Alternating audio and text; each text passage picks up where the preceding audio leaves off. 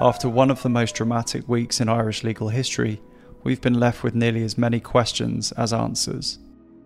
Gerry Hutch was found not guilty at the Special Criminal Court of the murder of David Byrne in February 2016. The Regency murder trial and the consideration of the cases of those alleged to have been involved has taken nearly six months. Today, Paul Healy and Michael O'Toole take your questions and try to shed some light on what happened, why it did so, and what comes next. Today's podcast is the first part of a conversation that lasted for a couple of hours, so without further ado, here are the lads. All right, lads, how are you? Paul, how's things going? I'm good, I'm good. I'm well rested now at long last. Yeah, the listeners can't see this, but Paul actually has his hands in an ice bath from his frantic tweeting on uh, on Monday. Mick, how are you? yeah, grand. Everything's good. Had a great week. It was fantastic watching and writing about it. Super. Well, for for the listener, I was planning a dramatic surprise, but um, you know, just to let you peek behind the curtain for a second, we've had to redo this take, so here we are. Um, but I just wanted to uh, surprise the lads. I was doing a little bit of digging around the podcast last night um, in relation to both YouTube uh, and listens on the podcast, and I realized that since the beginning of the Hutch trial, we have now hit 1 million listens. Hey! So there you are. Wow. Don't let it go to your head. So I can see you. I can see you getting all your feather boas and turning into full divas and stuff. But no, we're, we're just the start, thankfully. How do you feel? Sorry, talk to my wow. agent. You'll have to talk to my agent. You're like the Yaya Toure of the podcasting world. Yeah, well, yeah. Oh, that's great news. Oh, we're delighted. That's fantastic. Oh, kudos to you, Kieran, getting them out and like I, I just I can't believe the amount of people that have been listening to us. So thanks very much. We can't state how grateful we are for people uh, bothering to listen to Michael uh, for that long. I mean, I just don't know how. I don't know why you would want to do that, but thank you. Um, I'm just going to say I'm the, the, the elder statesman who keeps the young Buck Healy in check and makes sure we're not sued and gives valuable context. How's that? The system works. The system works. All right, lads. Well, after our self indulgence there, we'll, we'll get to the meat of today's pod. Um, of course, since Monday, this has been you know one of the most dramatic weeks really in Irish legal history, certainly uh, recently. So we put out to the listeners our very loyal and uh, welcome listeners to uh, send over any questions they might have in regard to the verdict, in regard to what happens next. So we'll just fire away first of all. Um, the first one we have here is just in relation to what happens next, I suppose. Is it possible that Gerry Hutch could face different charges in relation to the Regency, such as weapons charges, member of a criminal organisation, etc., or is that him off the hook completely? I I think uh, I think it's highly unlikely that he will face any charges in relation to the Regency. Uh, Mick certainly has had intel and written stories that Gerry Hutch is under investigation in relation to other uh, potential allegations of criminality, but I would be shocked just based off the, I suppose, just the face of it alone, the, the, the image of what it would mean to charge him again in connection with the Regency. Uh, I'm not saying it's impossible because Miss Justice Tara Burns did state in her judgment uh, that it appeared the evidence uh, did show that Gerry Hutch uh, was in control of uh, in possession of the firearms that were used uh, on the 7th of March, uh, uh, on or before the 7th of March.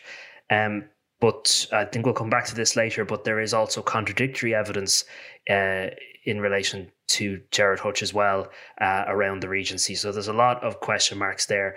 I, I would just be surprised that there would be any appetite, um, at least in the the short period of time, to go after him in relation to the Regency that's that's just my two cents on that. But Mick might think differently. No, I think it's impossible for him to be charged. I, I, mm. I, I didn't I didn't notice see this question coming. I thought you were going to ask about, and we can talk about this about another investigation into into Gerry Hutch.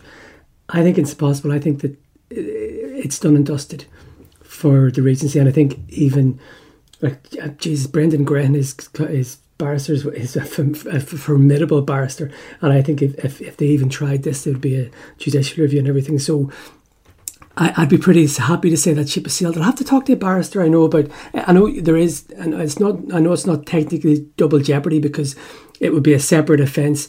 I, would be more than happy that it's impossible for him to be charged with anything else uh, over the Regency now, especially after all the evidence and, and everything that's come out. So it's a hard no for me. Okay, interesting. Um, yeah, it is interesting. Uh, another one here from Kazuchka on Twitter. I, I suspect there's going to be a few usernames that will trip me up today. Is there any remotely reasonable reason why he was charged with one thing that they couldn't prove instead of being charged with handling weapons, being a member or leader of an OCG, for example? Mick, you're frantically gesturing. I'll let you go. Well, I wouldn't. Jesus, Jesus, Kieran, if you think that's frantic, come into the newsroom. Um, what, what would I say?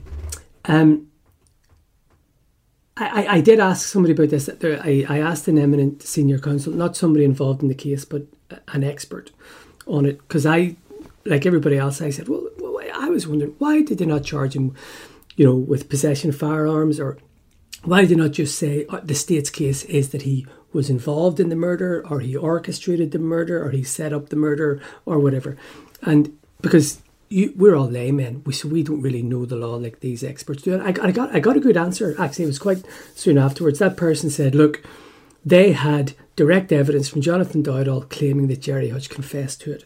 And really, what this barrister said, senior counsel said, once they had that, their opinion is they had to go for it. Now, I still find it hard to believe, but this is from a legal expert who knows their onions, so okay, I'll, I'll defer to them.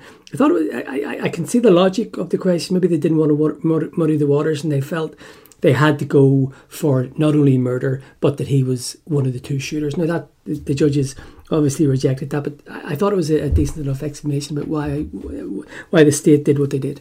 But on that point, like before they had Jonathan Dowdall, they had him charged with murder. and um, the DPP decided to go with that charge.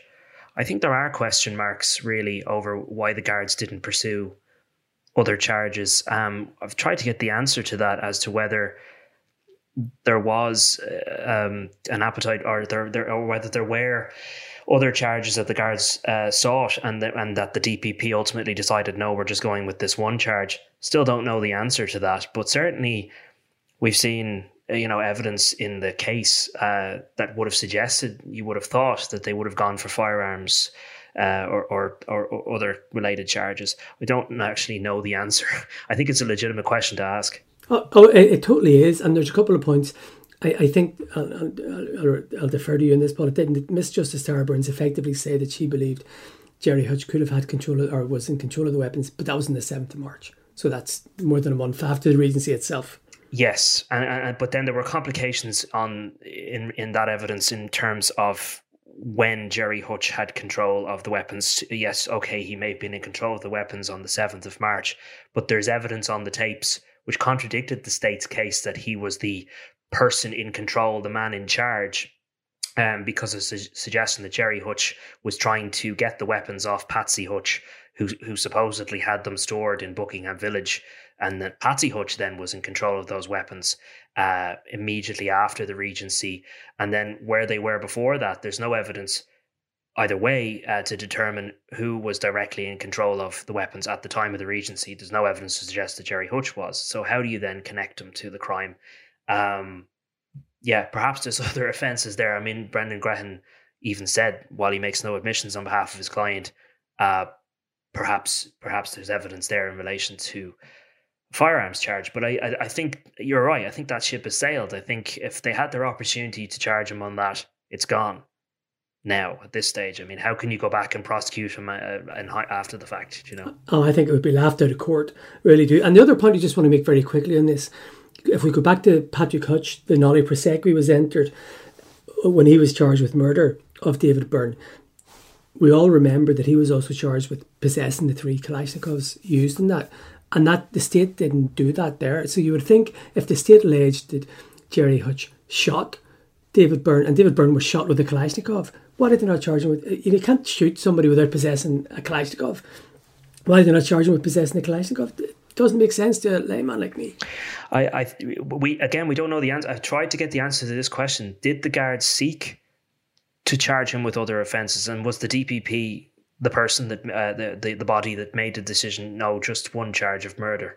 Um, it may well be that the dpp made that decision and the guards were seeking other charges. Uh, well it, well the way it works it's the dpp who decides.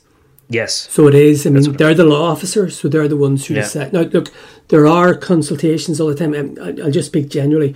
You know, Paul and I cover lots of murders, and you'd always hear when a suspect has been uh, arrested, you always hear from your sources about the guards are in contact with the DPP. There's a, there's a person on 24 hours a day, and sometimes what will happen is if there's admissions or whatever, that that off, law officer, even if it's half two in the morning, will make a direction that the charge the guards charge this person with murder. Other times it will be right.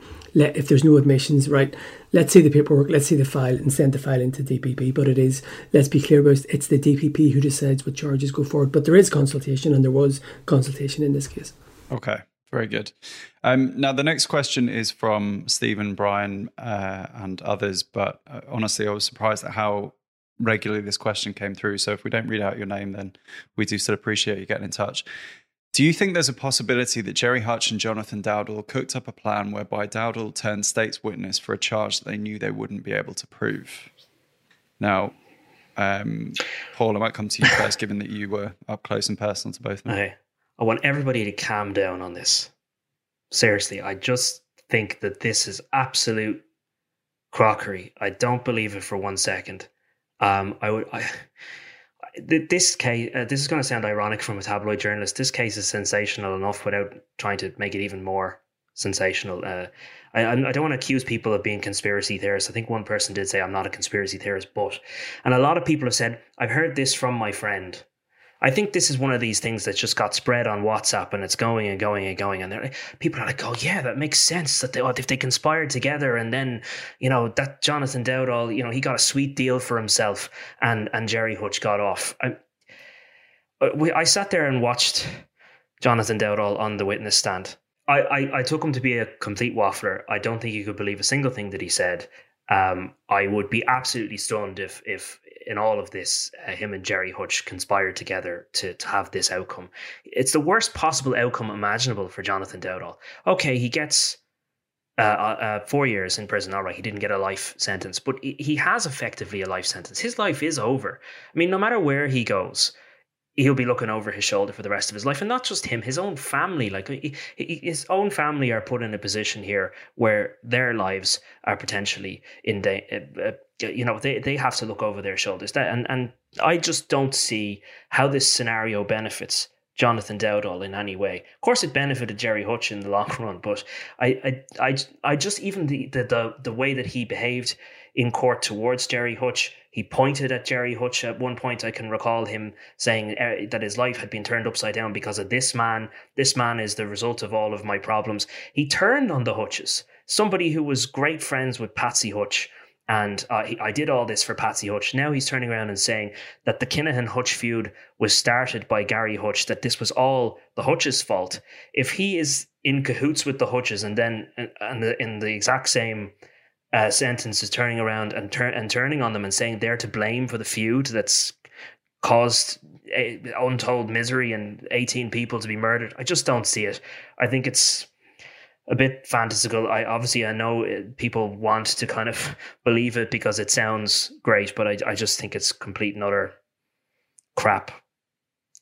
Did I get my point across? Yeah, there's, a couple of one thing that I think is fantastical is the possible risk to Dowdall if he goes abroad and starts a new life abroad.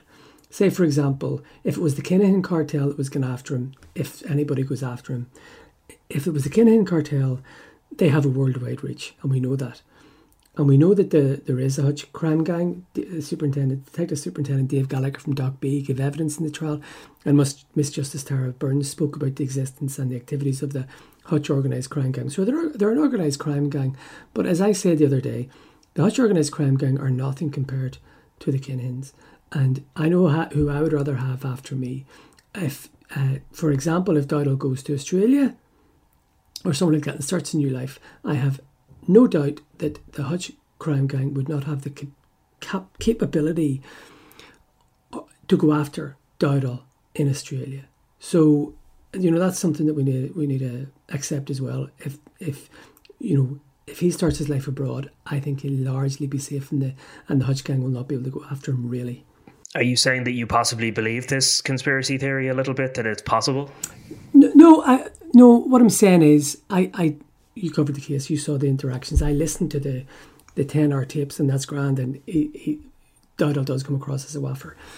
Excuse me, but I did speak to one rather well placed investigator, uh, not on the, the investigation here, but he would have a, a good view of things, and he is certainly very skeptical about it. He's certain. Uh, he's not talking about Gerry Hutch. He's talking about Dowdall's activities himself, and he's very cynical about Dowdall. So he would have a suspicion about that. Yeah, that Dowdall was playing a game. I, I definitely think Dowdall was playing a game, and there there there are legitimate questions still over his activities in January of 2016 and the, the types of persons that he was hanging about with. He's certainly not a squeaky clean individual. He was dealing with some serious figures, um, and and even in my interviews with Shane Rowan, Shane Rowan said that the only person that he dealt with throughout all of this was Jonathan Dowdall. You know, Shane Rowan went down to get the weapons there, I, I'm not saying he wasn't capable of manipulating situations to suit himself. Clearly, he did in terms of he got his murder charge dropped, and that was clearly his motive. But to then take that extra step and say that him and Gerry Hutch were in cahoots and that he then agreed to turn state witness in order to benefit both of them, I just don't see it. There's no evidence there. And also that the threat, the threat of the Kinahans as well, I don't think that will ever go away. He's on that tape saying that he can make bombs. He's talking about blowing up Trevor Byrne. I mean, I just think, I just think he's in a, a highly compromised position. I, I, I would be amazed. I would be amazed if they had that level of wherewithal to conspire between the two of them to do that. No, I, no, I didn't say that, Paul. I'm, I'm not talking about Gerry, and I've made that yeah. clear. I'm not talking about. No, I'm not suggesting you are. I'm talking about no, no, everyone no. else's theory. All I'm, I, am i am just I, but I do trust this person, and mm. this person has a very good overview of mm. things. And that person is very cynical about Dowdall. And look, Paul, I know you said this, and you're right. You know, he, Dowdall is in a bad place, but doing 20, 20 years in Portlaoise prison or wherever is, is a much worse place than he were he will ever be. So Dowdall is a person of interest to me. Is just the way, the way he did things, and he went from life potential life. What, what is the maximum sentence for facilitating a murder? Is it five years? I, I think it is. But he got four. He'll serve three because he gets 25% remission like everybody else. Three years in the clink is much better than, as we know at the minute, life sentence prisoners on average serve 20 years. Now, average means some are higher, some are lower. But there, um, just this person was very, very cynical about what Jonathan Dowdall did for quite a long time and I would suspect that a lot of Gardaí are as well.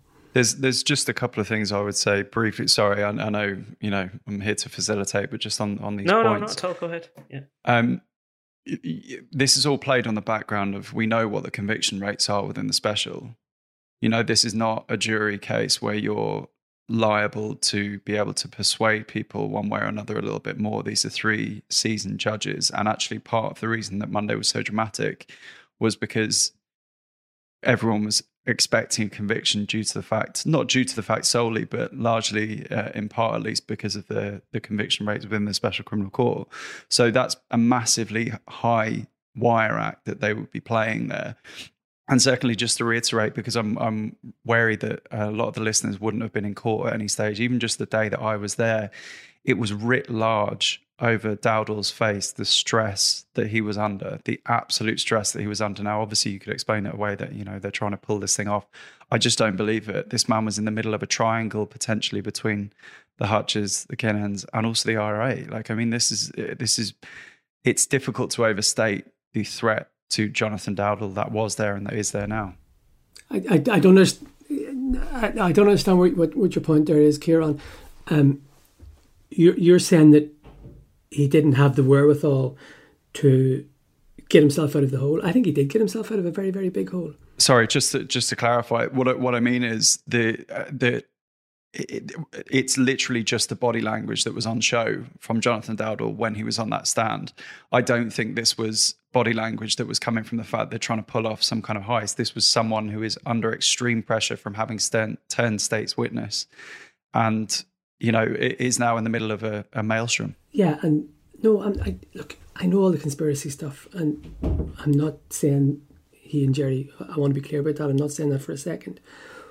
But yeah, but but Dowdall is bogey, and Dowdall was interested in one thing, and that was saving his own skin.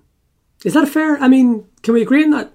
Yeah, I think that I I think that's that's totally fair and completely that that's manifestly obvious. Yeah, I mean he and he clearly did stand to benefit, and the judges found that as well uh, in giving the evidence that he did. He got his murder charge dropped. But I just don't know if I would take it that to, to answer the questions that we got from several people as to whether he would, him and Gerry Hutch would then be in cahoots. I don't see any evidence for that. No, no, I don't believe that for a second. Yeah. But I do. There are huge question marks over Dowdall for me. And uh, look, I mean, you know, Jesus, the judge eviscerated him.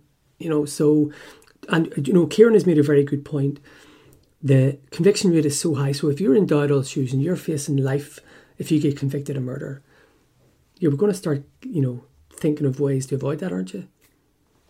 That's all I'll say. Look, I mean, there's some guards who are very cynical about that man, but look, I went through the courts, and it, it is what it is. Yeah, yeah, yeah. No, I'd say we can, so we can crack on from there. But thank you, thank you for your uh, answers, and thank you again for the question.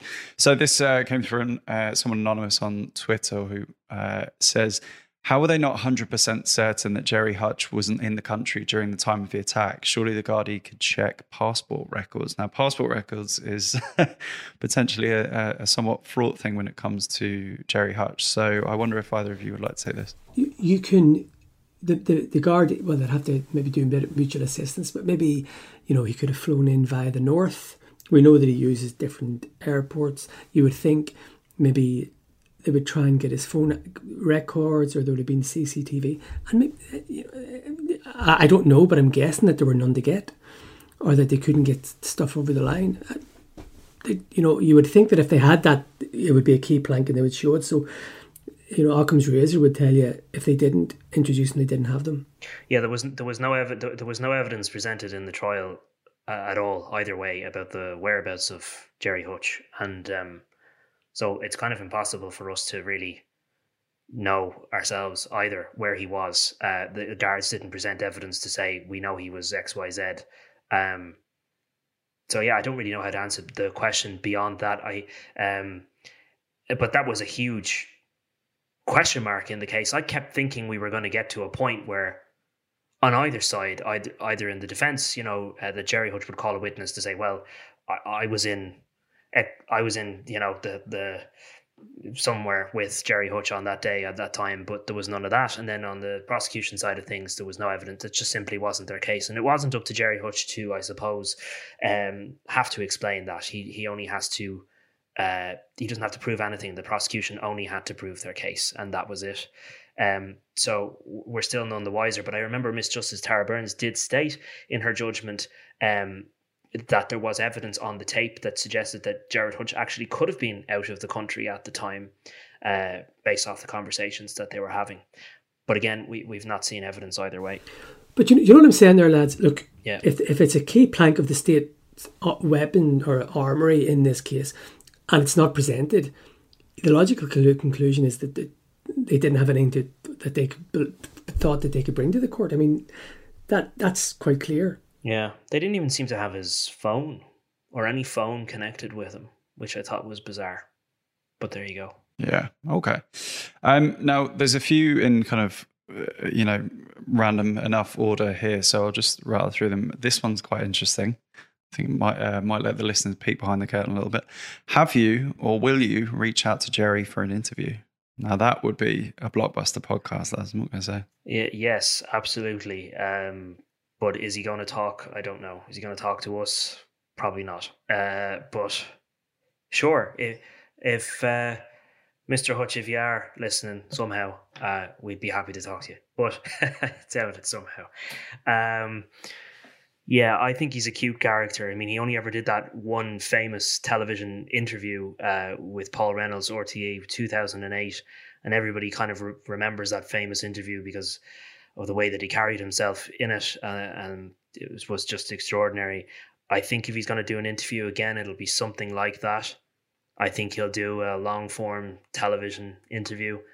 Um, having said that, you know, I think he's probably at the moment just thinking how great it is to be um, free and eh, like we were just talking about how in the case he never had to present any any defense you know he never had to get, get up on the stand and and say where he was etc and uh, maybe maybe he might decide he's better off not saying anything it was quite clear when he came out of the court that he intended to say nothing he kept his mouth shut the, the amount of questions that were thrown at him was ridiculous. I think normally, as when you're doorstepping somebody after you don't get an answer uh, on the fifth question, you you've accepted the person's not talking. But uh, people didn't give up because, of course, uh, people are interested in what he has to say. I'm giving a very long answer here myself, but I would love to talk to him. We have made efforts to try and speak to him, um, but uh, we're also um, I, I made a decision not to knock on his front door uh, in the residence that he's residing in. I think that that's fair given the circumstances. I doubt very much. In fact, I, I believe he's not answering the door. Why would he? um, I, if he was walking in the street, I think it's fair game to approach him, um, and maybe somebody will. But uh, efforts have been made on my part. Can't speak for Mick. I'm sure there are plenty of other reporters who've made efforts over the past couple of days, and he hasn't so far given an interview. And I'd be surprised if he did. If he does, he does. There's we can't control what Mr. Hutch does, and that's it. Absolutely.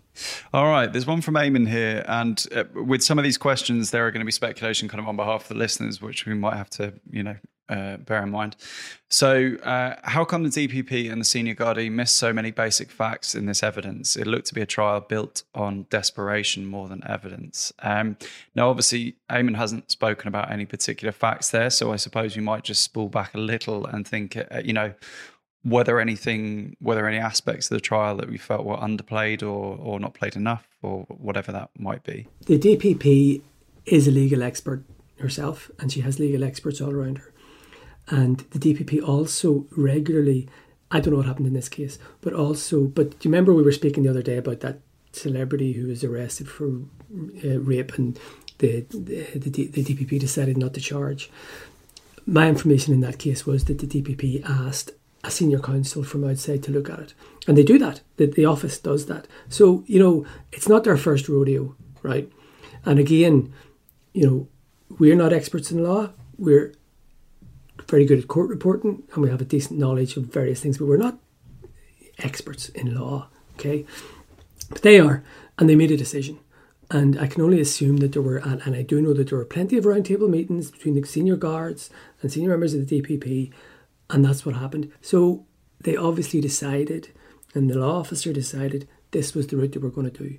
We're not privy to the whole discussion complex, but I don't think it was naivety on their part on this. It was they made a professional decision, and sometimes it goes for them, and sometimes it doesn't. But they are very, very. I know from other cases, they they're they're they're very, very rigorous in looking at cases and looking at what's for and what's what's against. It it just didn't go for them. It, that's it, really.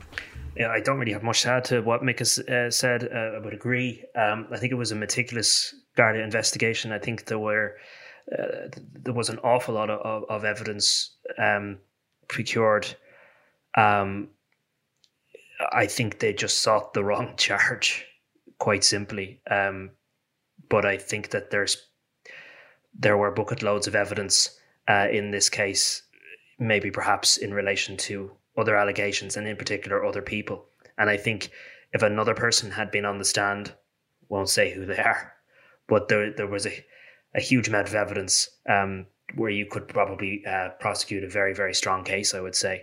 And, and just remember, the DPP ordered the, the charging of Gerry Hutch before Jonathan Dowdall, you know, ter- became a state witness. So, in other words, that was effectively because of the, the tapes and whatever uh, evidence they had.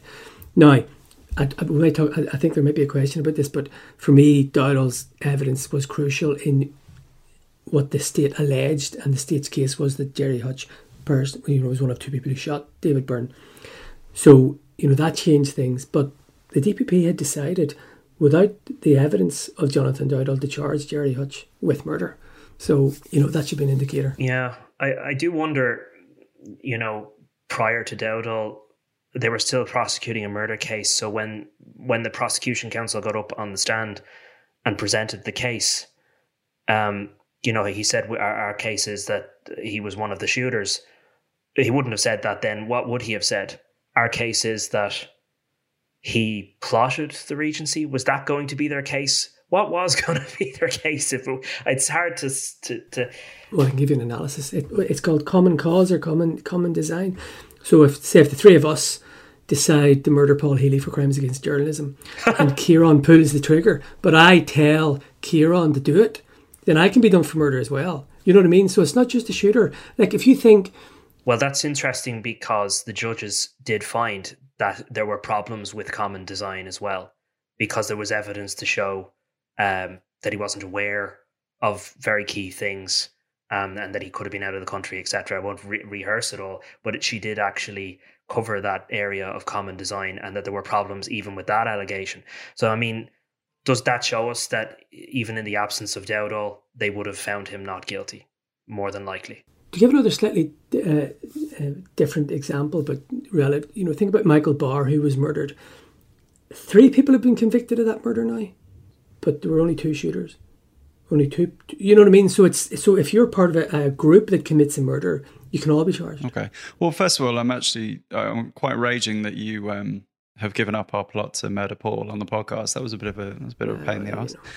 And, and I'm also raging that you think I'm in your thrall somehow, but we'll I know on. it, Bradley. Um, I know it. Anyway, so just um, we we now we we got quite a few questions in relation to Patsy Hutch. Now it's worth reiterating at the beginning of this Patsy Hutch is not before the courts. Um, he was mentioned significantly in the case, and that's worth bearing in mind whenever we get into any of this stuff. One we had here was Has the DPP not already received or reviewed a file on other Hutch members such as Patsy? Given that this is the questioner's emphasis, given there's no real new evidence came out in the trial that Gardaí didn't already know, I'm wondering how the likes of Patsy could suddenly now be faced with a charge. see, right here's the, the issue: we get to hear bits and pieces and you, you have to rely on your sources to tell you things. So there, it may have been there was a file sent in relation to Patsy. I, I don't think so myself. Okay, I have to be honest. So um, I, I, it may happen. Who knows? Look, you know, yeah, it's pretty strong for a judge to say, for Ms. Justice Tara Burns to, to say what she did. But I don't think. I I, th- I look. I think their top target was Gerry Hutch and they wanted him. And I think, I think their strategy was if the court convicts Gerry Hutch, then we will go for the domino effect, and there'll be other people. Because look, Miss Justice Burns did say that there were twelve people involved in this murder. Murder. So I think the whole strategy was get Gerry, Jerry Hutch first. We'll see what happens after that. And and I'll tell you, I honestly think, you know, maybe there was a view if the state if the judges accept Jonathan Dowdall's evidence, which which he didn't. I mean, they, they they destroyed him. But I think if they accepted Jonathan Dowdall's evidence for Gerry Hutch, they would have used him for several other people. Yeah, it it it's this is the problem. Uh, the guards have said that the, the investigation remains live, um, and they've said that that I suppose to assure the public, you know, are you still looking into this because you know, certain names have come up in this trial where people have asked the genuine question. Uh, for example, Patsy, who we're talking about, uh, why wasn't he charged? But as you've just raised, the evidence in this trial now has been found to be problematic. Well, the evidence of Jonathan Dowdall in particular. Uh, so how do you then turn that evidence back around and, and use it against another individual? You would think they have perhaps a very strong case that that evidence was not accepted, but it the the tapes um, uh, there, there, I, I think there's a possibility that they could be used again, but the evidence of the NSU uh, in the the investigation um, where it led them to the Malahide industrial estate and Shane Rowan and Patsy Hutch met up and the transfer of the weapons there. I think that's very, very strong evidence uh, that was accepted by the judges beyond all reasonable doubt that those events occurred. Um, I, I think that's still pretty strong evidence, and that could be that could be utilized again in a potential future case. But yeah, definitely, I don't see them ever using it. Jonathan Dowdall's useless to them. They'll ne- they'll never use him again. Not not a chance. But even that evidence you're talking about, Paul, that's what is it? Ex post facto, facto proctor and all that stuff. It's after the event, really, isn't it? It's after. So, could it be a maximum of a firearm possessing firearms charges? I mean, can, will they be able to prove where the guns were before the murder? That's I think that's a big issue. I, I think you're right. I think if they had convicted Gerry Hutch of murder, they would have they would have gone after so many more people on the basis of all that evidence. We can use Dowdall again. We can use the tapes again because it's been proven in court, and and therefore we can get X amount of people. I'm just trying to figure out the 12 here, the alleged 12, and who they are. Uh, and I think I got up to 11. There's one I'm missing. Um, the Dirty Dozen, as as they're called. didn't we know? That, um, didn't we know back in the day? Didn't we have a, a very good idea? Because remember we did the story about 12. Remember I was talking about it the other day that it was it was it, look when it was coming from sources on the Kinahan side that I think they had 12 names, and I think there was a suspicion that they identified them all, basically. Yeah, I'm trying. I'm actually trying to tot them up here. I'll come back to it because I want to name them all. There's an interesting one here that comes. It's kind of running parallel to this uh, line of thought. If an individual was to be charged, surely he wouldn't get a fair trial. Sorry, this is Al uh, on Twitter. If an individual was to be charged, surely he wouldn't get a fair trial given the comments by the judge and the articles in the newspaper. Mick, okay. Think? So, Mr. Justice Paul Carney, uh, a deceased High Court judge, he was a criminal judge. There was a, an effort in relation to, do you remember the, the Limerick feud, early noughties, and when the Carthy Dundons and stuff, and there was a, a, one of the murders there, and it was high profile, and there was an attempt to have the prosecution halted because of prejudice prejudicial media coverage, and it was thrown out. And Mr. Justice Paul Carney, God love him, God rest him, spoke about the robustness of the Irish jury, and we should always remember that. Okay, but the complicating factor here is there is no uh, if if somebody else is charged, for me, it's highly likely it will go to the special criminal court. And there, as we know, there are no juries in the special criminal court. So, look, this prejudice is something that we as journalists have to be very mindful of. And my best guidance and the best chats I've had was it's very hard to prejudice something before a charge. Okay, uh, Charlie Haughey uh, was charged with an offence, and that was was booted out because of prejudicial statements, but that was after a charge. So the way we always say this, when someone is charged, the shutters come down, and you know. Uh, you might want to talk about Twitter in a while, but we always get sort of social media questions about various, you know, live cases at the minute, and it's why journalists like us, we, we are. This is different because it's before a non-jury, but we are always very, very careful not to talk about something whenever somebody has appeared in court charged with a serious offence, which we know is going to go to a jury. And that's one thing. So prejudice, people always talk about prejudice and stuff. Journalists, I journalists don't prejudice cases because we don't talk about things afterwards. It's beforehand, and it has been tried and it hasn't worked. So, if somebody is charged, my view it'll go to the special and there won't be any issue with prejudice. Yeah, well, look at the case of Gerry Hutch. It's a very, very good example, actually, in the end, of how uh, the judges cannot be prejudiced. He's been found not guilty. Um, he got a fair trial. Um, but Gerry Hutch is probably one of the most written about uh, gangland figures there is. How how much has been written and said about him? Um, he might have been able, might have argued, I can't get a fair trial because I've been accused of being a mob boss, etc. And yet he did. So that's proof that it does work.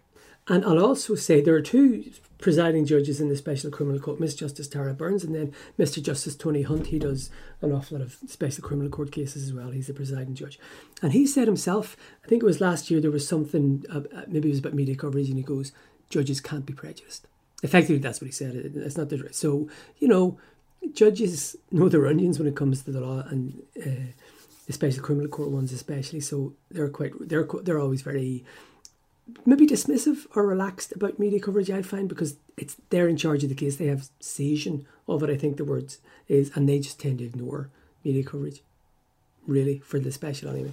And they said as such, uh, said said that in the trial actually that they that they don't follow the coverage. We're an irrelevance to them. um, th- this is an interesting one here that came through anonymously. Um, do you think the tape evidence, which was questionable if eligible to be used against Gerry, did in fact assist in returning his non guilty verdict? not guilty verdict, sorry. Uh, a few times the judge seemed to refer to aspects of the tape that actually proved Gerry had a disassociation with the direct murder. I should say this is the uh, the emphasis of the, the, the listener themselves. Third person references, etc., even being in the country, etc. I'd be interested to get your take on that. Lad. Yes, I'll talk about this very briefly. Yeah, I agree with Paul. Uh, look, you know, the judge obviously, and just to explain, so it was the NSU surveillance bug. It was fitted in a car in Dublin the car that went, uh, Gerry Hutch and Dowdall then went up to Strabane via Belfast and they had their 10 hour conversation. And the judge, there was a challenge to the northern part of that because it was outside the jurisdiction. The judge ruled that it was illegal, that evidence, but let it in. And, you know, so she took the whole 10 hour conversation and it would be very hard to divorce any of it. I mean, she obviously took it as a global package and it's clear that it worked in Gerry Hutch's favour, as you say, the, the third person and all that sort of stuff. So I think the whole tape worked for Gerry Hutch. Yes, I was surprised to see the level of forensic detail uh, that the judges went into in relation to the tapes to disprove that he was guilty of murder. Um, I would have thought that that. I mean, I, I, mean, I mean that that shows you the the, the the the level of detail they went into examining this. For to give an example, um, there's a conversation between Jonathan Dowdall and Gerry Hutch uh, about what happened at the Regency, and Gerry Hutch mistakenly refers to David Byrne as Liam Byrne. And the judges even stated that, you know, if you've murdered David Byrne, if you actually fired the shots that killed him, you're not going to get his name wrong. And there seemed to be several examples of him having a disassociation and not really knowing too much about the incident, and in particular the aftermath. She said if you were involved in the plotting, the planning of, or involved in the direct shooting, you would have a, a, a, good involvement and interest in the Garda investigation, and yet Hutch appears to be on the tapes asking Jonathan Dowdall for updates as to uh, the Garda investigation. In particular, the raid on Patsy Hutch's home. He knew nothing, or he seems to know nothing about that on the tape, and the search in Buckingham Village. And uh, he mentions, he speaks about who carried out the Regency in the third person. Um, there's lots of examples. Um, on the tapes to, to show that he just doesn't seem to have the knowledge that he should have if he was so directly involved. So, yes, to answer that person's question, the tapes do go a long way towards uh, um, um, assisting Gerry Hutch's case that he was that he was innocent of the of the crime of murder. And can I just come in very quickly? Now that the dust has settled, we're recording this on, on Friday, so it's almost it's five days afterwards. I just want to say I, I thought that the way the judge really deconstructed Dowdall's claims about the meeting in the park in Enfield, Enfield the way she, Ellenfield Park, the way the judge really de- deconstructed, I thought it was fantastic. Even things, you know, how could he get the day wrong? You know, if he, this man had been involved in a murder and somebody had said, I did this, I carried out a murder, or I shot, me and another fella shot David Byrne, you'd think that would stick in your head. You know, it's like the whole thing, you know, I remember where I was exactly when 9 11 happened. You know, you know, there are things that stick in your mind. And I would venture somebody said, I shot a guy dead, would stick in your mind. So I thought the judge, you know, to be fair, it was really, really, I thought it was excellent, just the whole deconstruction of it and bringing her legal mind. Remember, Paul, I was saying to you about, we were talking about the, the judge will see things that we never will. And I thought that was a classic example of it because she brought all her legal expertise to go, uh, uh, you know, and it was really forensic and that's from all her experience and stuff. So that it is something that does bear speaking about just the the, the, the knowledge that she brought to that and you know well it worked for Gerry Hutch anyway. Yeah, I, I mean huge a huge amount of, of knowledge. I mean we were at that we were at this case every day and we thought we understood those tapes inside out and the evidence inside out and yet she was able to uncover things that are, only when she said them it was like it was an aha moment of oh yeah sure that makes sense i mean it, i mean they really did examine it forensically all right that's your lot for today Keep an eye on your feeds over the next couple of days for the next parts of this episode. If you like what you've heard, feel free to subscribe to Shattered Lives wherever you get your podcasts. Speak soon.